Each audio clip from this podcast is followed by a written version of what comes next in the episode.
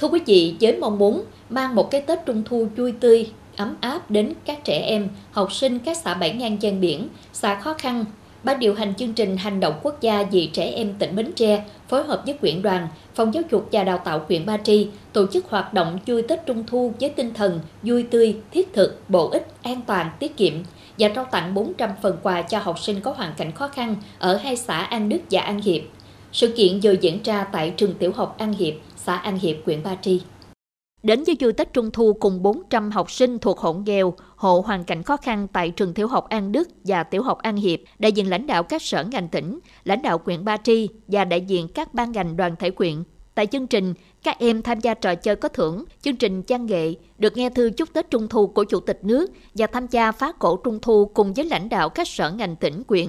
Và tất cả 400 em học sinh đều được nhận quà Trung Thu là bánh kẹo và những chiếc lồng đèn xinh xắn.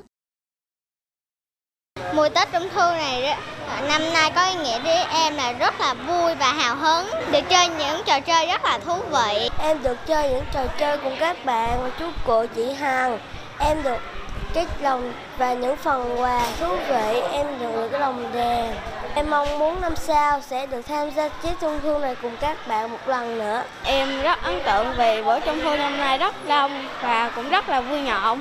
Trung thu là Tết thiếu nhi, nhưng với không ít trẻ em có hoàn cảnh khó khăn thì Trung thu chỉ là điều ước nếu không có sự chung tay chăm lo của chính quyền, các cấp, các ngành đoàn thể và toàn xã hội.